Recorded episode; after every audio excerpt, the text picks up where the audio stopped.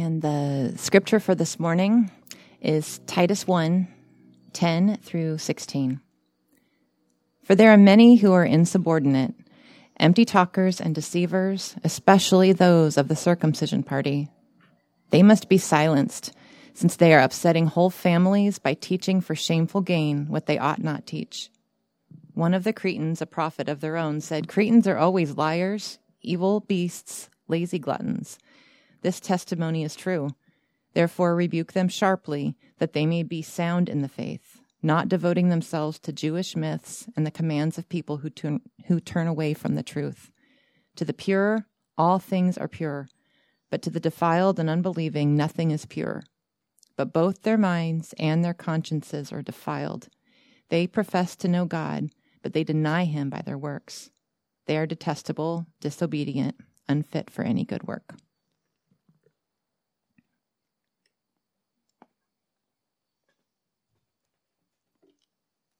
You can be seated if you are still standing.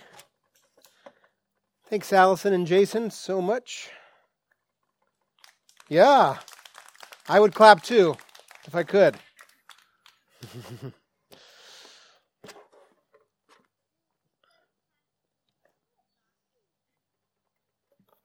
I want you to think for a moment as I open up here in my Bible to the reality of life in, in regards to concerns. I mean, it's just amazing how many concerns we all have in life.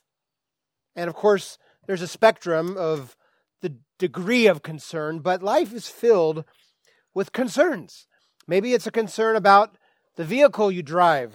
Does it need repairs? The repair necessary that the mechanic wants me to have? Uh, that light inside on the dashboard. How important is that? Dummy light, indicator light, whatever you want to call it. Maybe it's a concern with someone in your family. Could be a parent, could be a child, could be a sibling, could be a spouse, could be important or not so important, but just concerns. Maybe it's a concern with a relationship, a friendship. Maybe it's concern related to work. Something's happening. Maybe it's a concern for you students about school and just, can you believe there's only two weeks left? How great is that? But maybe as you get toward the end, there's a concern for that one grade. There's all kinds of concerns. Our homes, uh, you know, drips and leaks, and and I mean, you just name it. It's it's astounding the number of things that go through our life, our mind related to concerns. And again, as I said, many of those concerns are small, and then there's ones that are large, and probably so much of the stuff that concerns us is somewhere in the middle. Well, this morning, as we continue our series in Titus, we just began it last week, we come to the main occasion of why the Apostle Paul wrote this letter to Titus. Now, remember a couple things if you were here last week or not. Uh, the Apostle Paul wrote this letter to Titus, and, and this letter is often called a pastoral epistle. And it, that means it gets, it gets put with 1st and 2nd Timothy, and it's called pastoral because Titus, like Timothy, was, was doing pastor eldering kinds of work. I don't think Titus was a pastor like we think of. I think he was Paul's uh, representative, an apostolic representative. And, and then the word epistle is just a, kind of fancy way of saying letter. So this is a letter to encourage someone who's doing pastoring kinds of things and uh, some different concerns. And sometimes when we read Paul's letters, it's clear what the occasion, the reason was. And Titus is one of those. And the passage you heard Allison read just a moment ago is that occasion. There were false teachers in uh, these churches there in this island of Crete, and the Apostle Paul wanted to deal with that. That is the main reason, the main concern for him writing this letter. But like I said last week, uh, this isn't just a letter about false teachers. In fact, um, I mentioned one writer who talks about this whole letter being a blueprint, if you will, for a healthy church.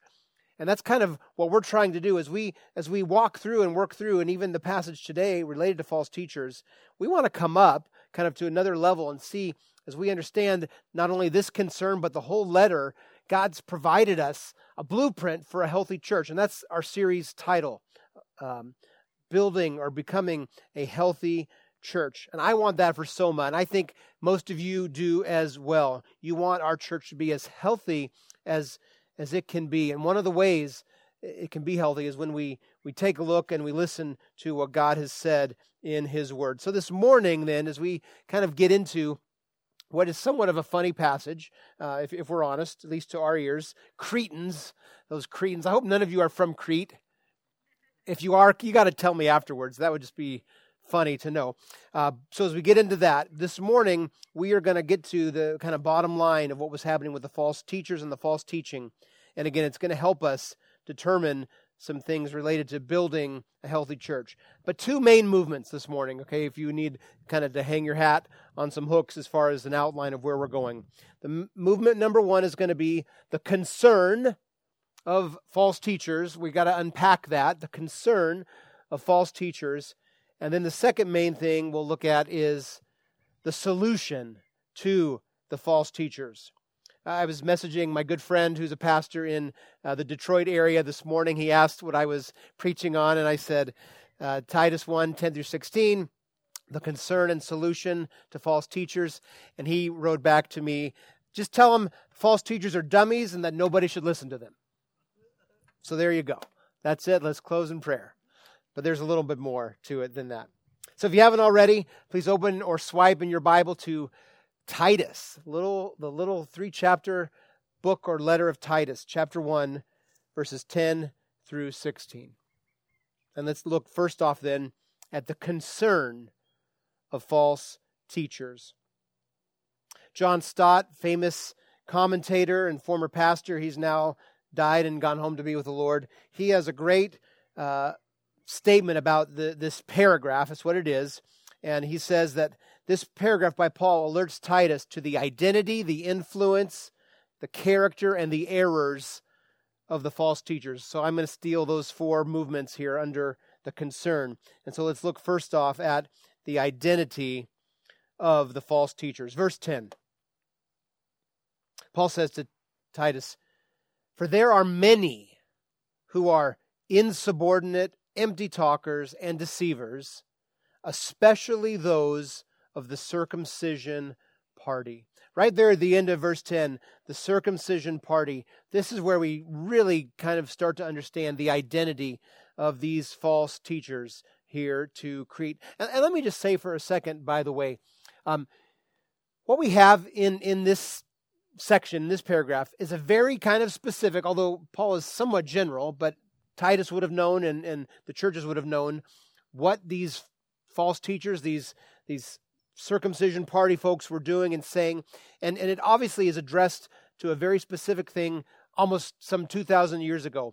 We need to do something right now and, just that is recognize that even though this is God's word for us, it most definitely is for us today. Um, this wasn't written to us. This wasn't written to Soma Church or the churches of Sonoma County in 2021. Okay, if if we had that, the specifics of the false teachers would be different. So, so let's not just kind of go uh, party of the circumcision and you know Cretans, evil beasts, lazy gluttons. You know, like that has no relevance. Let let's work hard to step up and say, okay, while the specifics aren't to us, most definitely God's word is for us, and there's things we will glean, and I, I hope to make some of those connections. So, the circumcision party. There's a long history in the early church with, with kind of this group from within. Of course, we have to remember Jesus, our Savior, he was Jewish. He was a Jewish rabbi. And as he came on the scene and as he lived his life and, and then died his death, what, what did he create? He created the church. And the church is made up of Jews. Jesus was Jewish. And Jewish believers who were the first uh, followers of Jesus, first Christians, we would say, and then eventually Gentiles. Anyone that's not Jewish, okay? Probably most of us would be Gentile Christians living living now. But early on, there was this group that was Christian, they, they were Jewish, and there, there were challenges. Acts chapter 15, the famous Jerusalem Council. Of course, Paul would write about it a lot in the book of Galatians. There was a lot where they had to deal with this group that wanted to basically retain certain things that were specific to being uh, under the old covenant and that now, under the new covenant, under the work, finished work of Christ on the cross with the resurrection, uh, is obsolete. Okay? And so that, that's what's really going on. Jesus would say in, in John 4 22 that salvation is from the Jews. And there's a proper place to sort of honor and recognize uh, the, the Jewish uh, lineage from which Christianity comes from. But, but now, on this side of the work of Jesus, we don't go back. We don't have to uh, live by that, those codes, the, the law given to Moses for the people of Israel. But this group of the circumcision party, um, they had a few different things, and they were kind of boundary markers.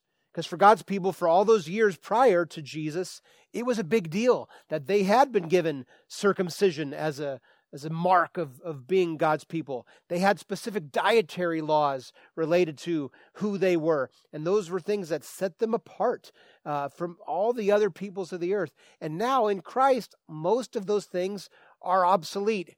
Jesus would say, in fact, related to food, all food is clean.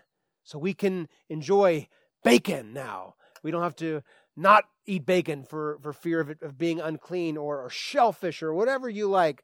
Uh, like it's all clean, Jesus said now. There's no longer those dietary laws and and and, and so on and other various kinds of things. But these would be issues that Peter would deal with, Paul would deal with, Barnabas, James. They, they would wrestle through how Jewish do we need to be or not be. And the bottom line was we don't need to be Jewish. We need to be Christian. We need to follow Jesus. And yes, we still look back, and in, in the law, we see who God is. And the Ten Commandments, they play out in the New Testament, at least nine of them for sure.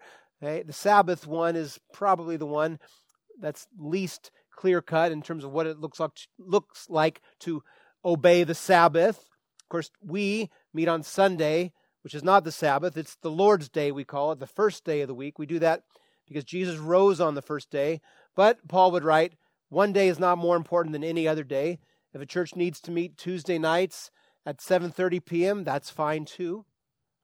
So all these these struggles were, were happening, and here you have this island of Crete, which is Gentile, but Acts chapter 2, the day of Pentecost, there were people from Crete there in Jerusalem who heard Peter preach the gospel.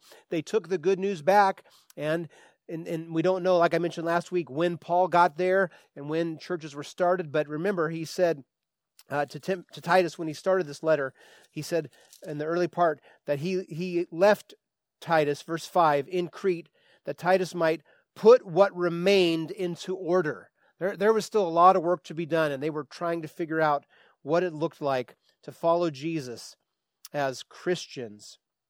And so there's this, this circumcision group, again, probably championing circumcision as something that was required, even though the early church decided no, that's not required. And then if you jump down um, for a moment into our paragraph, verse 14, Paul's going to say a little bit more down there, but he says, speaking of them, they're Jewish myths. Okay, they're Jewish myths. So there was something, again, where not only did they bring kind of this Old Testament law stuff to the forefront, but there was also a, a weird mythological thing they were doing. And in Titus, he would talk about myths and genealogies when Paul wrote to Timothy. So there seems to be some weird adaptation that this circumcision party was doing, not only trying to get people to look more Jewish than God required, but also a weird unpacking of these Jewish myths and genealogies and following certain people and, and, and all these things that Paul and Timothy and now here in Titus says are not part of sound faith or not part of true teaching. So that's the identity. But then notice still back here in verse 10, look at these three opening words about this group. He says, first, there are many who are insubordinate. That basically means rebellious. They, they refuse to submit to the church and to the apostles and the authority that God had ordained. Rebellious, insubordinate. Then he calls them empty talkers, empty talkers, fruitless talkers. When we hear that in, in English, we, we kind of understand it to be more of an annoyance, right? If you're talking to someone that's, you know, and you call them an empty talker, it's just more like you want to roll your eyes like, oh, they got nothing of substance to say.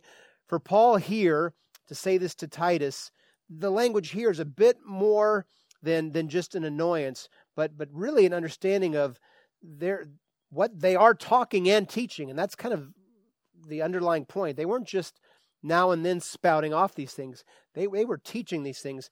For it to be empty talk spoke of it being really futile talk, like it, it was not healthy talk. It was devoid of anything worthwhile. And then the third description is deceivers. But that's a big term as well. This circumcision party, they were insubordinate, rebellious, they were empty talkers, but then they were deceiving. That, that is, deliberately leading people astray. They weren't just wrong. To, to, to be called a deceiver, to be a deceiver means there's a willful attempt to, to change something, the way someone thinks. So that's the identity of this group. And then we see their influence, verse 11. It says, they are upsetting whole families. By the way, it could literally be families, okay? But also, very probably, it speaks of families of churches. Probably on Crete, there were a bunch of home churches, house churches. And, and just like we at Soma talk about being a church family, so on this island of Crete, and there's all these different cities that, that Titus is supposed to go and help make sure things are in order. Paul says this group, they're upsetting whole families, possibly whole churches, by teaching. Again, there it is. They're not just talking about it over coffee, they're, they're teaching. Notice what he says for shameful gain, what they ought not to teach. Shameful gain simply means they were motivated by money, greed. A lot of false teachers, even today, are motivated by money, by greed the prosperity preachers in our day, especially. We were talking about this in my family just the other day. Some of those prosperity preachers who live outrageously lavish lifestyles, and yet what they say to the people in their churches and to those watching on TV and on the internet that, oh, you need to give, give to this ministry, give to this ministry, and God will bless you and make you have more money, which is nonsense. Nothing like that is taught in the Bible. And there's, there's a desire for greed, motivated by greed, shameful gain. It's quite an influence if they're upsetting whole families. We'll come back to the first part in a minute, the solution, because Paul is very clear what is to be done to these false teachers. Let's look at their character next, verses 12 and 13. So Paul's identified these false teachers as being Jewish, but let's remember they're they're Cretans. They're from Crete. Okay? And, and there was a reputation uh, if you were from Crete. And so we mentioned this briefly last week.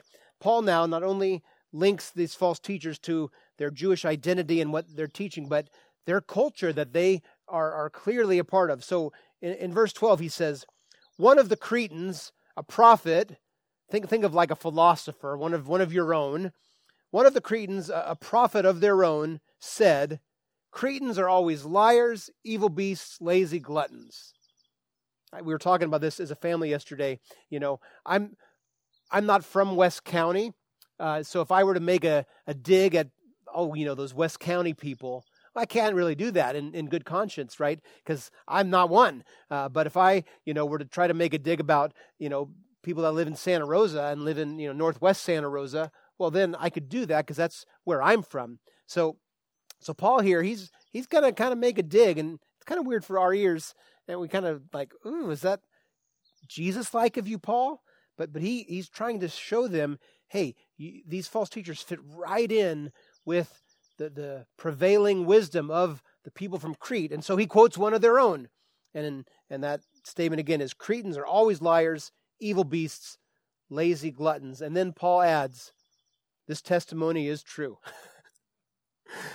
Add that to your list of things you want to ask in heaven one day.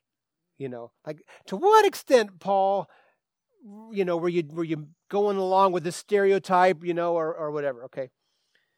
Now let's talk about about this. Uh, Crete was proverbial in the ancient world for its moral decadence. In fact, that, that second thing there in verse 12, the, the quote about Cretans being evil beasts, the island of Crete had very few literal evil beasts. So the fact that the people were known as evil beasts is somewhat ironic. Like the way they lived, it would even probably make us living in in our day blush a little bit. That they were they were pretty pretty evil in, in their, their lifestyle. The ancient historian Polybius wrote that it was almost impossible to find personal conduct more treacherous or public policy more unjust than in Crete. Cicero stated, moral principles are so divergent that the Cretans consider highway robbery honorable. In fact, to, to, to Crete became a slang word of, to say that someone lied. If you, if you lied, they would say, ah, you just creted. You know, they'd kind of speak that way about uh, who they were. So again, by Paul saying this testimony is true, he is generalizing, and obviously not everyone was. He, he had pretty good thoughts for the elders that were there and for the churches.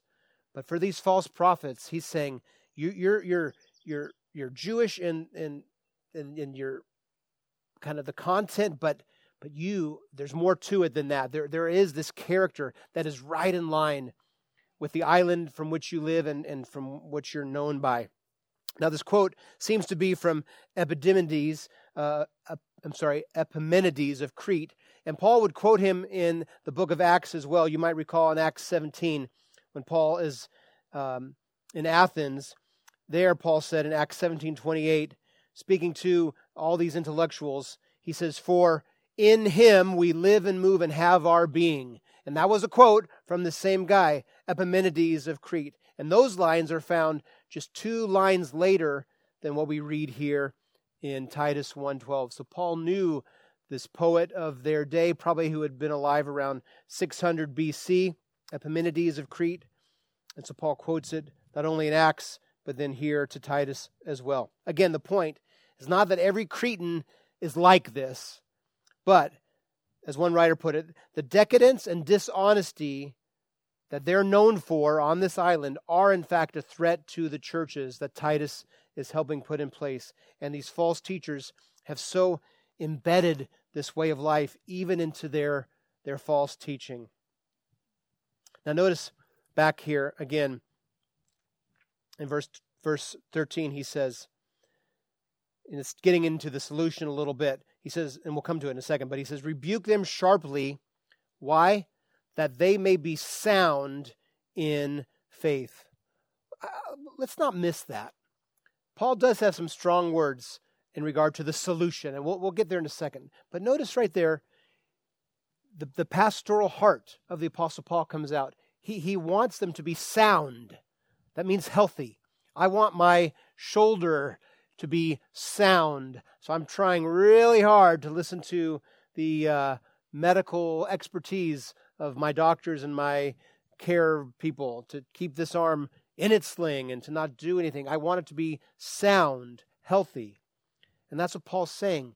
Maybe, just maybe, these false teachers, if they're dealt with, they, they will be healthy. They will be sound in the faith. And we talked about that last week. The faith. There is, there is the faith that Christians have. There is a confessional faith, a, a you know, a linking of what the scriptures teach about God, who He is, what He's done, who we are as people made in God's image, who Jesus was as Savior and Lord, and what He came to do, and, and so on. There is the faith, the apostolic faith that is being taught and has been delivered. And the apostle wants them ultimately to be sound in the faith. Then finally, the errors. Now we kind of get into a little bit more of this. Verse 14. he says, let me pick it up again at verse 13, the end of verse 13. That they may be sound in the faith, not devoting themselves to Jewish myths and the commands of people who turn away from the truth. Now, I mentioned already the idea of the myths uh, and when we talked about their identity. And you can look at 1 Timothy 1 4. Paul uses the same word there. And in that context, there was again this idea of these genealogies. And they just would go down, we, we call them rabbit trails, right? Or, you know, it's like when you're watching YouTube and all of a sudden you just keep going, going, going, going, watching more and more videos unrelated to where you started. Well, they, they would get into all of this stuff. And ultimately, what does Paul say? He says it's the commands of people. And this is an echo to the words of Jesus. Jesus taught that in his time, a lot of the Pharisees, a lot of the religious leaders were more concerned with the, the commands of men, sort of the rules that people came up with, and they put those as more important than the commands of God. And ultimately, the commands of people, these Jewish myths, ultimately, it turns you away from the truth. Again, a confessional body of truth. It's again Paul's way of saying the gospel, but not just like that Jesus died and rose and how you get to heaven gospel, but but the whole of of the apostolic faith that has been handed down to the early church to be passed on to the world. These these false teachers, their errors, are turning people away from the truth. Verse 15 To the pure, all things are pure. Again, this is where we try, we're kind of reading between the lines, but probably this speaks to that, that Jewish circumcision party where they were about dietary things and what you could eat and what you couldn't eat. More thinking that stuff on the outside is what makes a person clean and pure. But Jesus had countered that. Jesus said, It's not what you eat. If you eat with hands that have not been ceremonially washed or whatever that defiles you. He said, No, it's what comes from inside. The things we, we hate that lead to how we speak, the, the things we think about that aren't pure, that come from our heart, from the inside. And so, Paul here, picking up on that teaching of Jesus, he says, To the pure, to those that God has purified, all things, all food is pure. Again, go enjoy a BLT today. Bacon's clean, according to Jesus. To the pure, all things are pure. But to the defiled and unbelieving, and again, he's he's going after these teachers here very sharply. He says, To them, nothing is pure. Both their minds, their consciences are defiled. This isn't just an example of a group over here who has well, some secondary opinions about secondary things. These, these teachers were speaking things, teaching things that were leading people away from the truth. And they were defiled. They, they, they are unclean. They, they embody this Cretan lifestyle. He goes on in verse 16. They profess to know God. Oh, they give a profession out of their mouth. They, they say they believe, but they deny God, they deny Him by their works. That is, their deeds. That is, their life. They, oh, they say it, their life is it's evident that they don't know Him. And then he here is, is very direct. They are detestable, disobedient. That's now the second time in this paragraph he's said that word unfit for any good work, any good deed. Paul's going to say those two words, good work, six different times in this letter. Here it's negative. Here he says these teachers, they're, they're not fit, they're unfit for good works. Think Ephesians 2:10, right? Or let me back up. Think Ephesians 2, 8, 9, and 10. Three verses we all need to know. If you don't know these three, memorize them.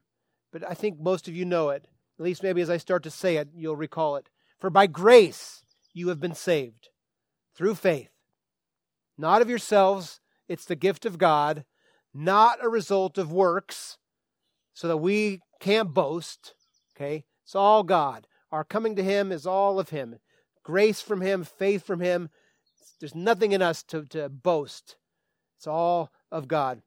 But then verse 10 But we are His workmanship created in Christ Jesus for good works, which God prepared beforehand that we ought to walk in them. In other words, before the foundation of the world, when God chose us, we talked about last week, Paul's writing, for the faith of the elect, those that God has chosen, who in time would come to respond to the gospel, before the foundation of the world, God prepared and planned that his sons and daughters would do good works. Not good works to get God's blessing, to get salvation, but in response. So he's going to talk about that a lot in this letter. He, he thinks that the Cretans, but God thinks all of his sons and daughters and all generations are to be people of good works and good deeds. Again, in response to grace. But these false teachers, Paul says, they're not fit for any good work. They're detestable, disobedient. Paul is pretty pretty clear about them. Again, a throwback reminder to the words of Jesus in Luke 6 46 or Matthew 23 verse 3. Jesus said, Why do you call me Lord and do not do what I say? So, profession alone is not enough. There, there's, there's profession and belief. Remember, we talked about this last week. There's, there's to believe and to respond. It's both. There isn't to be this gap. Genuine Christians will profess the truth and their life will follow it. So, what is the solution then? That's, that's the concern on Crete for these false teachers. What's the solution? And, and as I talk about the solution, let me make a couple of statements I hope relevant to our day. Because I haven't dealt with any Judaizers lately. I haven't dealt with any of the circumcision group. I don't know if you have. Don't see that one much anymore. The solution, number one, is the elders of the church. Look back at verse 5. Sorry, verse 6.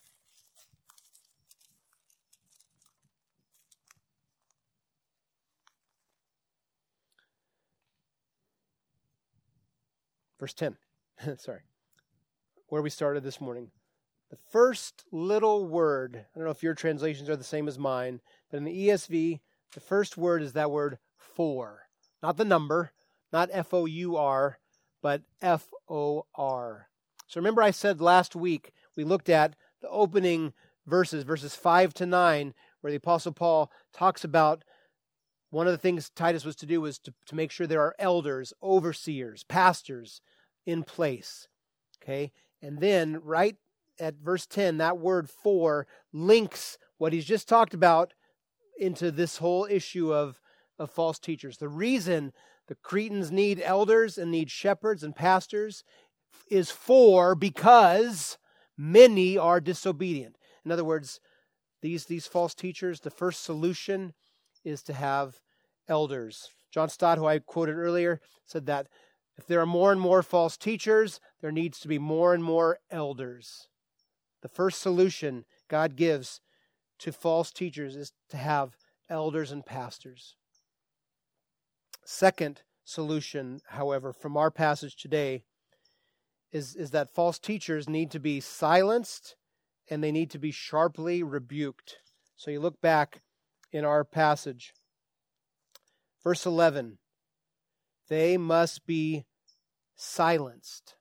Literally, they must be muzzled. Quite a quite a picture. Think about sometimes you see people walking their dogs, right? And sometimes some dogs will have that that muzzle on, that the thing to stop their mouths from opening. It's quite a quite a picture. Paul says not only do we need to have elders in place to deal with false teachers, but if they are prolific, they need to be silenced. Titus, you need to silence them. There, there's no place for just kind of passive, well, you know, we'll let, let the Holy Spirit, you know, do their thing. No, they, they need to be silenced. And that doesn't mean there isn't a place to pray for the Holy Spirit to work and for the elders to pray and to decide what's the Christ honoring way, loving way to speak the truth in love to speak the truth graciously, but false teachers need to be silenced. And then a little bit later in our passage, Paul's a little more direct. In verse 13, after speaking of them as Cretans, right in the middle of verse 13, he says, Therefore, rebuke them sharply. Now, again, that would include lovingly, graciously, kind words, but they need to be rebuked sharply, directly. The Apostle Paul's solution for Titus on Crete with this group of the party of the circumcision that had embodied the Cretan way of life and were teaching things that were upsetting whole families, whole families of churches, that were pulling people away from the truth, away from following the faith, was to have elders. And, and notice, again, just look briefly back up into verses 5 to 9. Elders, they are to be folks, verse 9, who hold firm to the trustworthy word, the faith, the truth, as taught. Why? So that the, pro- the overseers, the elders, may be able to give instruction in sound doctrine and also to rebuke. There's that word rebuke that he says you got to sharply rebuke those who contradict it. So for us in our day, like I joked, we may not have parties of circumcision people saying that we need to still obey the dietary laws of the law and, and be circumcised, and they may not talk about Jewish myths and genealogies. But I already mentioned we have prosperity preachers who, who peddle God's word all for gain, who, who expect their followers, their attenders, their members, those watching, to give them money teachers and, and all of us, they need to be silenced. We need to call them out. They need to be sharply rebuked. I worry most in our day about what can kind of generically be called progressive Christianity. This idea that that what God has said in His Word, which is pretty clear, is not enough. And again, not, not talking about secondary things, not talking about, you know, intramural debates about the timing of the events in Genesis or intramural debates about the timing of Jesus' return. There, there is a place for secondary things, but progressive Christianity are people who want to say we need to be reformed from kind of this, this traditional, stuffy, authoritarian Christianity that speaks of having elders in churches, that speaks of there being the Word of God as being inerrant and infallible, that wants to allow for a lot of things that God's Word pretty clearly has said, no, that's, that's, that, those things aren't allowed. And, and we could talk about that more if you're interested. I, I get concerned about that. Really, all progressive Christianity is, is just a new packaging of liberal Christianity. And by liberal Christianity, again, a, Christianity that denies the sound faith, the, the pure doctrine, the truth, that, that confessional belief that, that has been passed down to us, that wants to deny miracles, deny things like the virgin birth of the Lord Jesus, that wants to deny the authority God has put in place. And when we see that in the church, prayerfully, graciously, in love, it needs to be silenced. It needs to be rebuked. It needs to be called for what it is. As we wrap up, I want us to praise God for His Word. We, we may think, oh my goodness, you know, kind of a funny passage about this specific issue uh, Titus had to deal with. But praise God, His Word still stands. We still need to have elders who hold firm to the faith. We still need God's word, and God has given it to us. So when when we see and smell false teaching, we come to the source and we, we deal with it. So praise God for his word and praise God for elders. And I'm not patting myself on the back with, with that statement. In our context, I praise God for Pastor Rich, for Pastor Jim. And over our 13 years or so, we've had plenty of times in our our elders' meetings where we have prayed for various teaching things that we've had to make sure weren't happening or we were concerned about. And again and again, the three of us come back to this. This is our our marching order right here. And so I praise God for this team. But but let me finally ask you, please pray for us. Pray that we would be men that, that are submitting to God and His Word, and that, that will, when necessarily, silence and sharply rebuke false teaching. Pray that we'll do it in love. But we, we, we don't want to be a church that allows false teaching to go undealt with. Would you stand with me as I offer our benediction this morning? Let me pray first. So, Father, we are a long way removed from the island of Crete. We are a long way removed from the specifics that Paul wrote to Titus concerning their specific false teaching issue. But thank you that you've given us your word, and if we will be men and women that are submissive to you and your word, we will be protected from the false teaching in our day, whether it be prosperity preachers, whether it be progressive Christianity or any other false thing that comes along. Protect us. Thank you for the elders we have. Help us be men dependent upon you, men in whom we, we would say, we like last week, we don't perfectly meet those qualities, but, but we, by your grace, are qualified to be elders of your church. And I pray you'd raise up more, Father, in our church and in the churches in Sonoma County, churches in our state, our country, and the world all ultimately, Father, so that your church would be healthy. And we pray that for Soma in Jesus' name. Amen. Well, as you go this morning, may the Lord bless you and keep you. What a gorgeous afternoon we are embarking into today. So may He bless you and keep you. May the Lord make His face shine upon you and be gracious to you. And may the Lord lift His face, His countenance upon you, and give you peace. You are dismissed.